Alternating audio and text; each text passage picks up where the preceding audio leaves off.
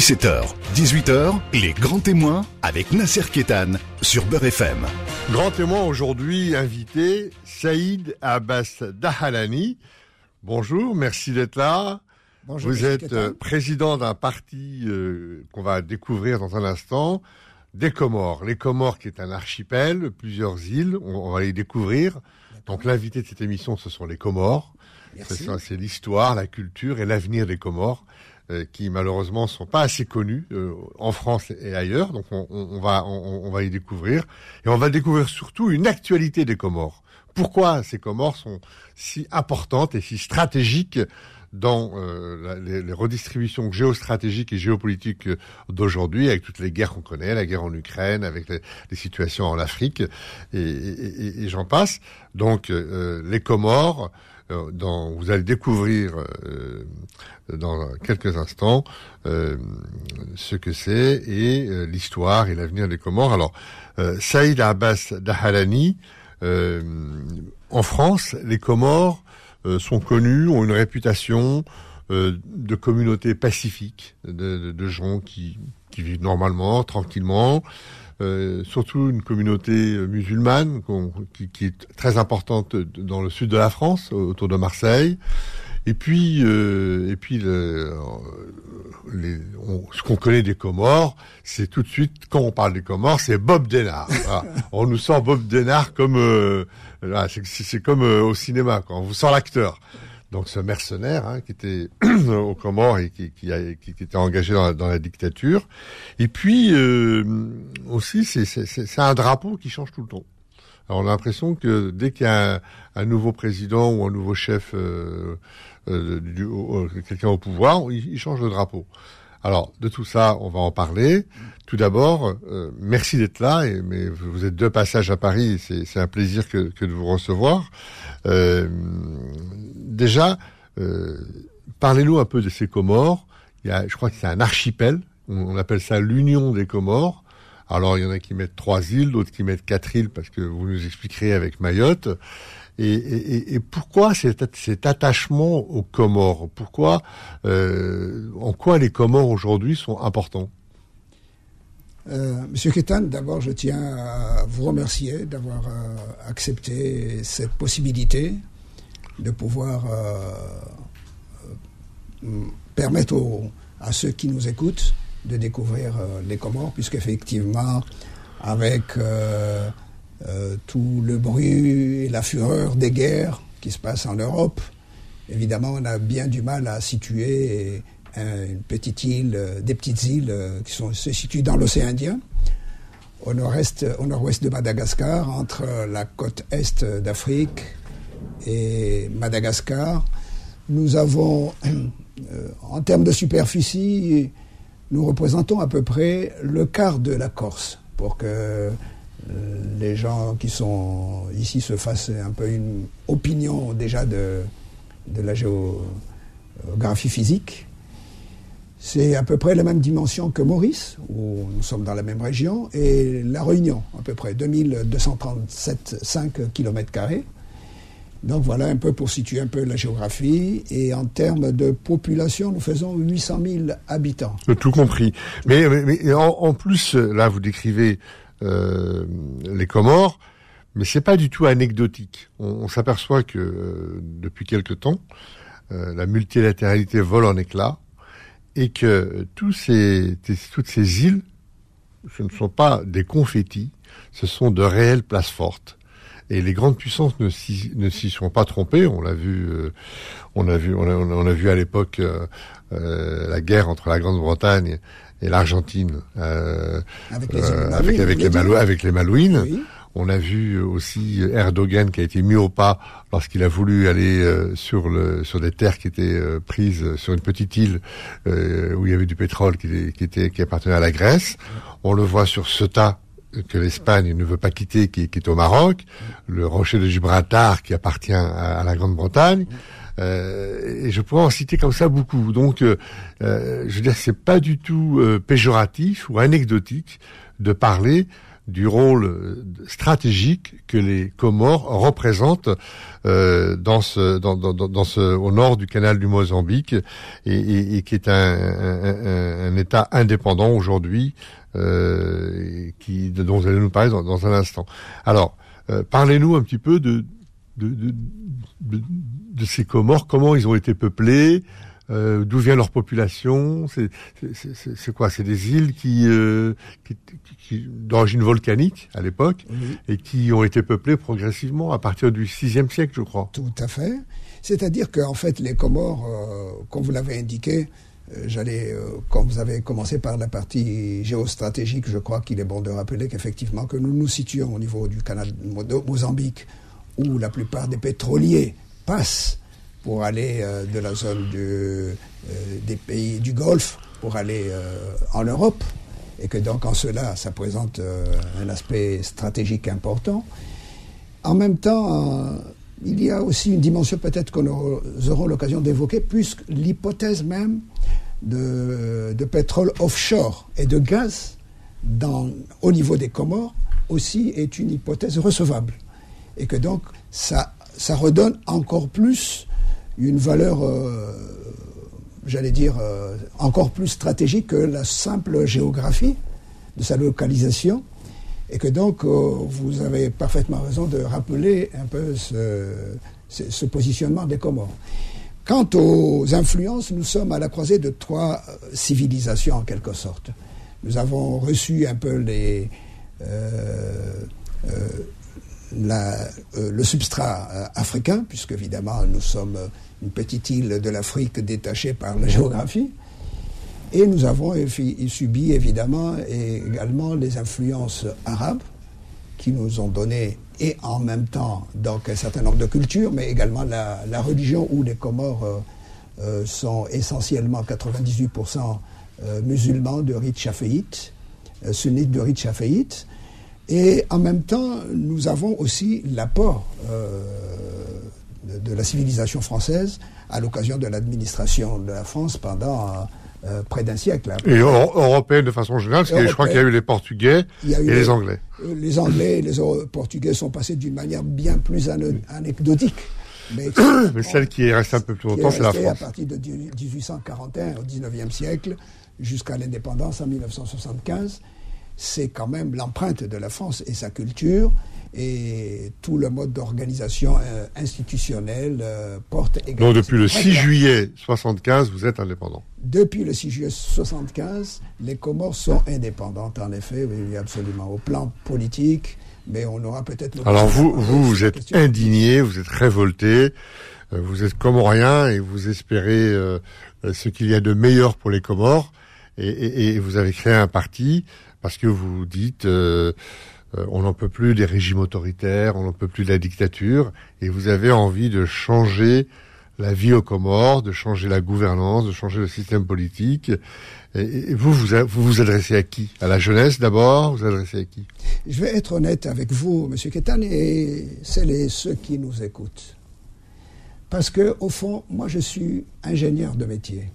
J'ai eu l'occasion d'enseigner ici en France, dans les grandes écoles, euh, notamment l'École nationale de l'aviation civile à Toulouse, et que j'ai l'âme euh, d'un citoyen ordinaire, si vous voulez. Et que cette âme m'a conduit à être plutôt dans la société civile, où j'avais organisé euh, des organisations de la société civile, jusqu'à y compris une organisation des droits de l'homme, dont je fais partie des premiers organisateurs. Et pour vous dire franchement, la politique euh, est venu à moi sans le vouloir. J'allais dire même contre mes propres intérêts ou ma volonté. Mais je, je suis rentré dans la politique par devoir, par mission. C'est-à-dire mais, en fait, à la, à la base, carrière, à la base, vous avez cet amour des Comores, donc vous aimez votre pays, vous aimez votre culture, pardon, et donc à la base il y a ça. Et vous avez un sentiment d'injustice et euh, vous prenez une, justice euh, déjà au moins euh, électorale, publique, et pour remédier à cette justice, pour remédier à cette injustice, pardon, vous pensez que c'est la politique qui était à même le mieux de pouvoir régler ça, c'est ça? Voilà, exactement, c'est ça ce que je voulais dire, Monsieur Ketan, c'est que je fais partie de cette société civile qui est poussée par les événements, par le courant de l'histoire, par... Euh, vous savez, il y a un mot d'un philosophe français à l'époque, quand, quand je faisais les petites classes au lycée, mais qui avait retenu mon attention. C'est un mot de philosophe français qui s'appelait Fénélon. Il disait en substance, parce que je n'ai pas le, le donné exact, il disait quand le mal a tous les audaces, le bien doit avoir tous les courages. C'est pas mal, ça. On se retrouve dans un instant. Euh, les grands témoins revient dans un instant. Beurre FM, 17h, 18h, les grands témoins avec Nasser Kétan. Toujours au cœur des Comores, euh, avec euh, Saïd Abbas Dahalani, président du Mouroa, qui est le mouvement pour la République, l'ouverture et l'unité de l'archipel des Comores donc vous avez, vous avez, cité cette phrase de Nélon, donc le mal d'un côté, le bien de l'autre. Hein, et il y a un sentiment national aux Comores. Oui. Vu qu'ils sont des îles un peu écartées, que euh, tantôt, euh, notamment à propos de deux îles, elles voulaient euh, rejoindre la France euh, bah, par moment. Après, elles ont été réintégrées. que Mayotte, qui revendiquait, a fait un référendum et, elle, a, demandé à rester française. Est-ce qu'il y a un sentiment national comorien?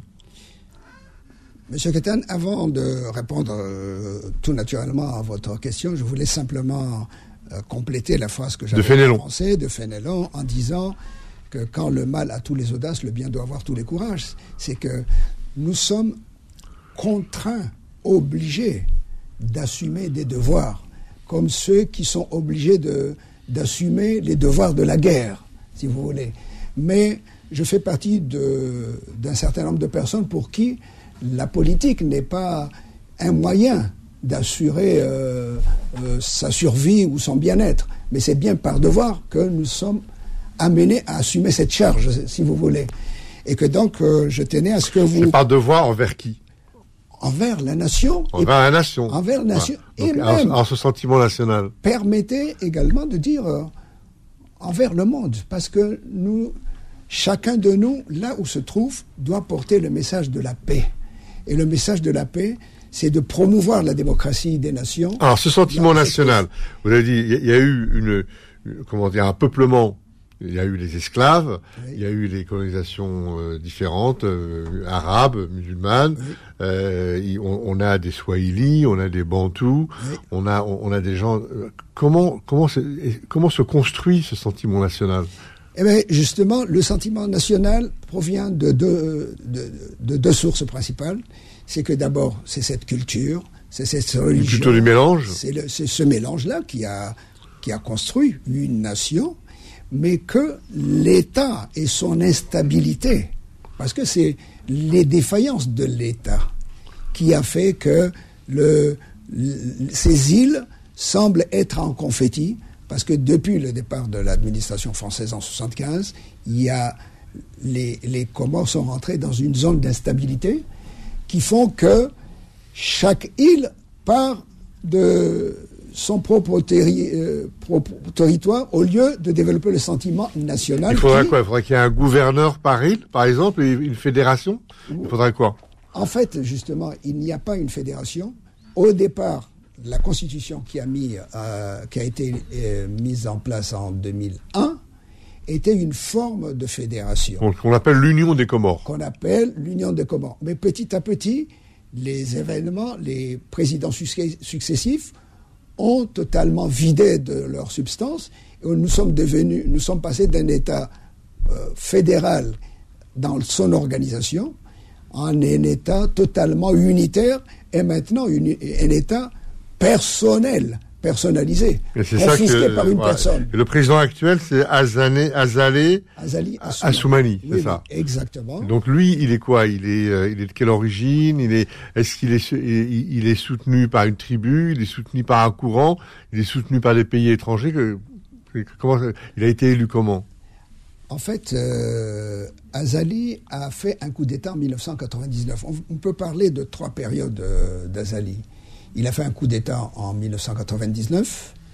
il est resté au pouvoir jusqu'en 2002 par un coup d'État, puisque c'est un militaire, c'est un colonel de l'armée euh, comorienne. Et que donc, en 2002, après, il a fait un semblant d'élection. Ça, je ne vous apprends rien, parce que malheureusement, de nombreux exemples en Afrique viennent rappeler cette triste tragédie des, élections euh, où les urnes sont bourrées en fonction de la personne qui est au pouvoir, et qu'ensuite, de 2002 jusqu'en 2006, et ensuite il est retourné 2016 jusqu'à aujourd'hui. En fait, il veut être président à vie, c'est ça? En fait, nous sommes dans une situation de présidence à vie, puisque en fait le, le mandat où il a été élu en 2016 jusqu'en 2021 il est venu modifier délibérément la Constitution. Et d'ailleurs, ça c'est. Alors qui, qui, le conteste et qui lui dit non? Vous, vous êtes un, opposant, bien sûr, avec votre parti, mais euh, comment comment s'organise l'opposition? Et dans cette euh, dans cette opposition, comment vous vous situez? Est-ce que vous vous rassemblez? Est-ce qu'il y a d'autres gens? Euh, Quelle est l'offre politique aux Comores? Voilà. Alors qui le soutient, puisque c'est une excellente question que les auditrices et les auditeurs méritent de le savoir, il est soutenu uniquement par l'armée. C'est l'armée, c'est un colonel de l'armée, et c'est l'armée qui le soutient uniquement. Si l'armée venait à, lui faire défaut, le système se serait effondré tout seul. Mais est-ce qu'il est reconnu par la, par la société internationale? Là, vous, vous le savez autant que moi, M. Ketan, c'est que la société internationale la plupart du temps, agit par défaut. C'est-à-dire que dans des situations où... La nature a horreur du vide, c'est ça? Donc il remplit un vide. On peut le dire ça aussi comme ça, mais c'est aussi euh, des intérêts par défaut, où les gens se disent, bon, euh, tant que il n'y a qu'un mort par an, deux morts par an. Quelle est l'économie des Comores et comment il tire son financement et sa stabilité? Il faut, il faut payer les, il faut payer les militaires, il faut payer tout ça. Bien je crois que d'ailleurs, euh, à un moment donné, les, les, fonctionnaires n'ont même pas été payés. Donc. Euh. c'est exactement le cas. C'est un cas fréquent parce qu'en fait, euh, le le système comorien, et ça, pour être honnête, ne date pas d'aujourd'hui. Jusqu'à présent, le système comorien a du mal à payer ses fonctionnaires. Je ne parle même pas en termes d'investissement, je vous parle seulement en termes de fonctionnement.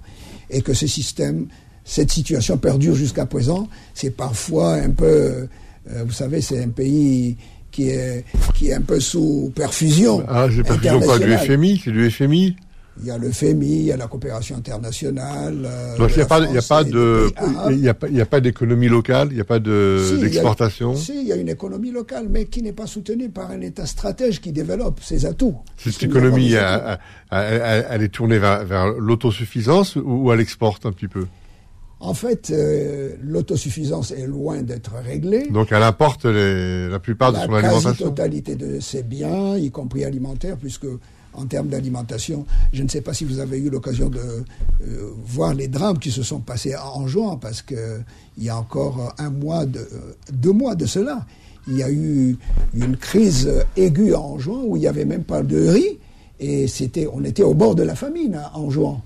Et donc ça a touché la Grande Comore et tout l'ensemble du pays, mais ça a été encore plus marqué on, en. On, parlait à l'instant donc de, de de, de l'opposition, comment elle s'organise, comment, euh, quelle offre l'opposition fait aujourd'hui? Voilà. Euh, l'opposition, nous en faisons partie, et que d'ailleurs, euh, mon parti, le MOA que vous avez cité tout à l'heure, le parti que je dirige, a, a, travaillé à un rassemblement d'une coalition de partis politiques qui en comprennent sept.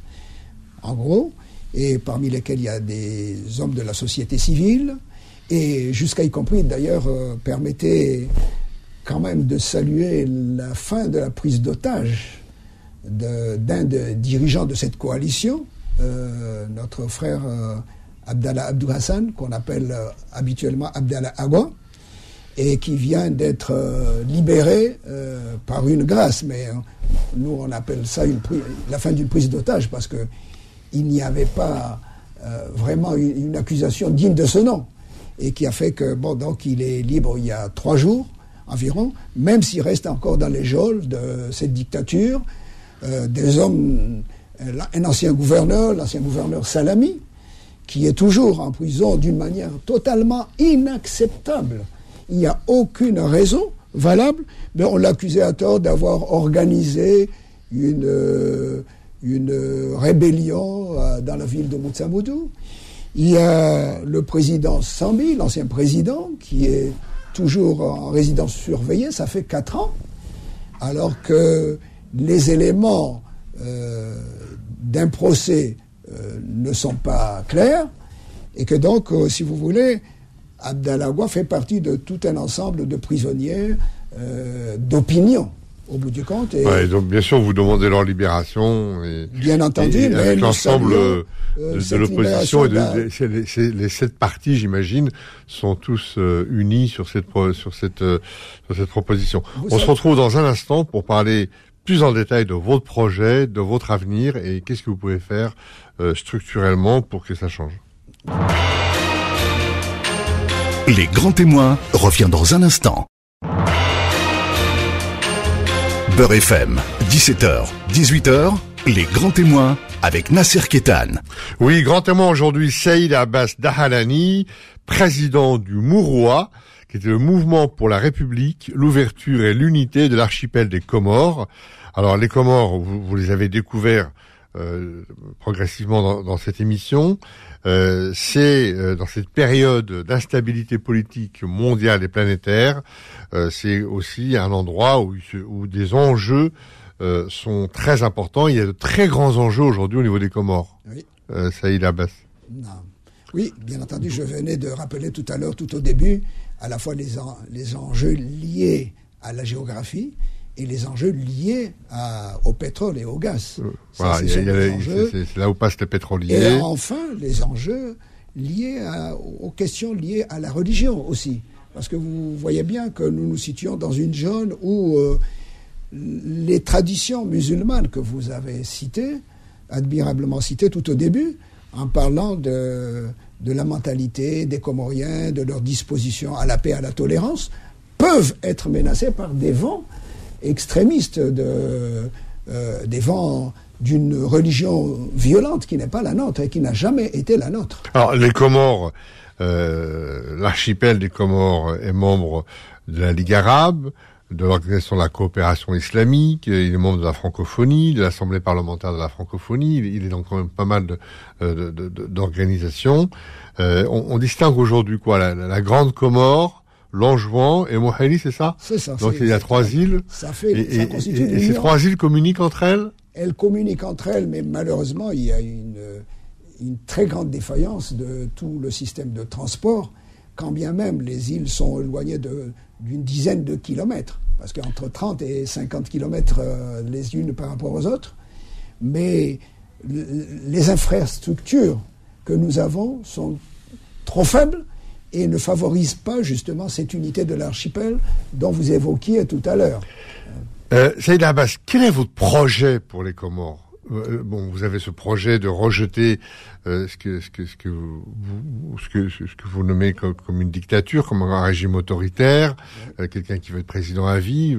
votre parcours montre que vous êtes un démocrate patenté, ingénieur, intellectuel brillant. Euh, mais quelle est, quelle est, votre position et votre projet pour les Comores? Comment vous pouvez séduire les Comoriens pour qu'ils viennent vers vous?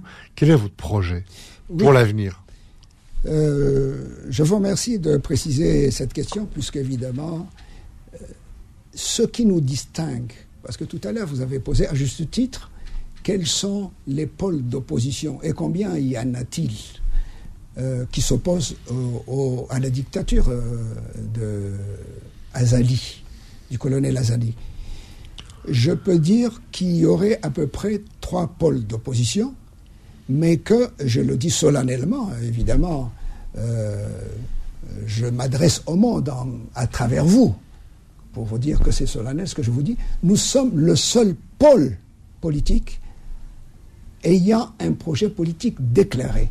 Et cohérent je pense cohérent également, qui est consacré par un document que nous avons mis à la disposition et que nous avons expliqué au niveau du pays. Et que euh, même d'ailleurs, euh, nous avons tenu un certain nombre de réunions publiques pour expliquer. Et il y a une réunion que nous avons essayé de tenir il y a un mois et qui nous a été interdit pour expliquer, uniquement pour expliquer notre projet politique. Alors ça s'appelle le Comred, c'est la convergence des mouvements pour la République et l'État de droit.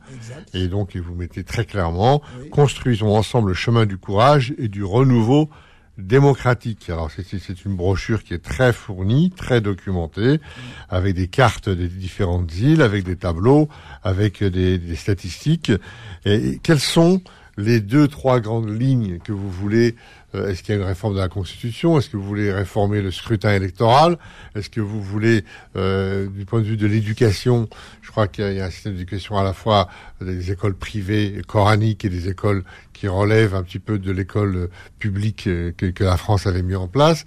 quel est votre système à la fois politique de gouvernance, politique d'éducation et politique économique? Oui. Je vais vous résumer ça euh, avec des mots très brefs. Vous avez souligné tout à l'heure, les Comores sont soumis à plusieurs crises, des crises multiples. Je vais citer quelques-unes juste pour que celles et ceux qui nous écoutent euh, gardent cela à l'esprit. Nous avons une crise économique, nous avons une crise politique, nous avons une crise, comme tant d'autres pays, de capacité de souveraineté. Vous le savez. Euh, euh, on le voit au travers de pas mal de choses. Mais dans toute cette crise, la mère de toutes les crises, et c'est celle-là qu'il faut résoudre en tout premier lieu, c'est la crise institutionnelle. Et c'est pour cela que notre proposition, c'est de décliner un nouveau modèle institutionnel et économique qui est basé sur une organisation fédérale de, des Comores. En fait, vous voudriez une, une, gouvernance à l'image du peuple et qui soit l'émanation des compositions de ce peuple. Exactement. Et pas seulement cela, mais quelque chose d'extrêmement important qui sort et qui n'a jamais été depuis l'indépendance. Parce que vous savez, le, la situation que nous avons eue jusqu'à présent, c'est que quand le président est élu, toutes les autres institutions s'effondrent et que donc, en fait, il y a une véritable omnipotence du président de la République jusqu'à présent.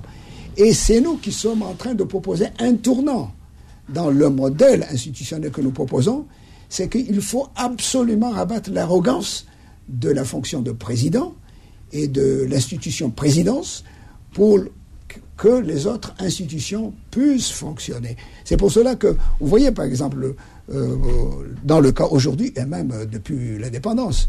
Le président peut nommer ses ministres, peut nommer euh, euh, ses frères, ses enfants à tous les niveaux. On a déjà vu, même jusque dans le cas actuellement. Alors que dans le modèle institutionnel que nous proposons, M. Kétan, il ne sera pas possible au président de la République de pouvoir nommer. Nous serons plutôt dans le modèle de type américain, où il y aura un Sénat qui va euh, le, président va devoir passer par un Sénat avec une égalité des îles euh, qui, pour représenter le Sénat, qui permet Pardon que, comment, comment vous communiquez euh, vos idées et comment est-ce que vous avez accès aux médias locaux, aux radios, aux télévisions Comment ça se passe vis-à-vis des gens que vous voulez toucher? Mais, Pour toucher la population, c'est que d'abord, nous le faisons en utilisant la, la, démocratie que la France nous offre et par votre intermédiaire puisque vous savez que euh, on parle de la France, et notamment de Marseille que vous avez cité tout à l'heure, comme la cinquième île des Comores. Et que donc ce n'est pas peu que la France et sa démocratie nous offrent cette possibilité de nous adresser à, cette population qui a besoin de retourner aux Comores. Mais que malheureusement, la liberté, l'économie, euh, la paix ne leur permettent pas de les fixent plutôt ici et ne leur permettent pas de rentrer. mais ce sentiment national, il a, il a, un peu écorché parce que euh, je crois que deux îles ont voulu quitter euh, l'archipel et je crois que la France n'en a pas voulu quoi. Il y, a, il y, a, une tentative de rejoindre la France, la France n'en a pas voulu, donc c'est revenu dans le. Donc c'est un peu voilà, l'image est un peu brouillée. Oui, c'est vrai, mais vous faites référence à une situation qui a eu lieu en 1997, où c'est une île, c'est l'île d'Anjouan, qui a fait une tentative de sécession, mais plus une manière de se révolter contre le système unitaire et absolutiste. Donc peut-être que là, vous auriez des gens qui peut-être vous, vous, rejoindraient. Et voilà, c'est que la situation que nous avons aujourd'hui, c'est que le modèle fédéral, où chaque île, nous préconisons à la fois l'égalité des îles et leur complémentarité, nous permet de rassembler. Et le, la coalition que nous rassemblons aujourd'hui, M. Ketan, euh, le, le, Comrade, regroupe notamment toutes les îles des Comores, la Grande Et sur le plan international, est-ce que vous avez euh, vis-à-vis de l'ONU, vis-à-vis de, de, du, du FMI, est-ce que vous avez des contacts, des relations, des soutiens? Les contacts, nous sommes obligés de le faire. Vous le savez, dans la vie ordinaire des États, M. Ketan, je ne vous apprends rien. Les États ont, sont enclins tout naturellement à discuter avec ceux qui détiennent le pouvoir, quand bien même ils savent qu'ils ne l'ont pas ni légitimement, ni légalement, mais c'est comme ça que fonctionnent les États. Et que nous, dans notre travail, c'est de prendre en compte ces obstacles en se disant que nous allons devoir aller vers ces États pour discuter avec eux et ça fait partie du travail que nous faisons. Et nous faisons ce contact, ces explications au niveau de toute la diplomatie accessible, tant en France qu'en Afrique. Alors vous êtes, vous, venez de la société civile, vous l'avez rappelé, vous êtes un amoureux de la liberté, de la démocratie. Euh, Saïd Abbas Dahalani, si vous aviez un rêve pour les Comores, comme Martin Luther King, ce serait quoi votre rêve? Mon rêve, ce serait que la jeunesse s'identifie, trouve une fierté euh, après notre passage en disant qu'ils sont fiers d'une génération qui a ramené l'état de droit aux Comores et la démocratie. Parce que ce sont ces deux conditions-là qui nous permettront de construire la paix, et c'est cette paix qui nous permettra de construire la prospérité de notre pays. Saïd euh, Abbas Dahalani, merci d'être venu. En tout cas, j'espère qu'on aura mieux découvert les Comores au décours de cette émission, qu'on vous aura au moins découvert vous. On vous souhaite bonne chance et revenez nous voir euh, quand vous voulez. Je vous remercie, Monsieur Ketan, et je remercie également Beurre FM euh, d'avoir euh, accepté de nous accueillir. C'était un plaisir. À bientôt. Merci. Je vous remercie. Retrouvez les grands témoins tous les dimanches de 17h à 18h et en podcast sur beurrefm.net et l'appli Beurre.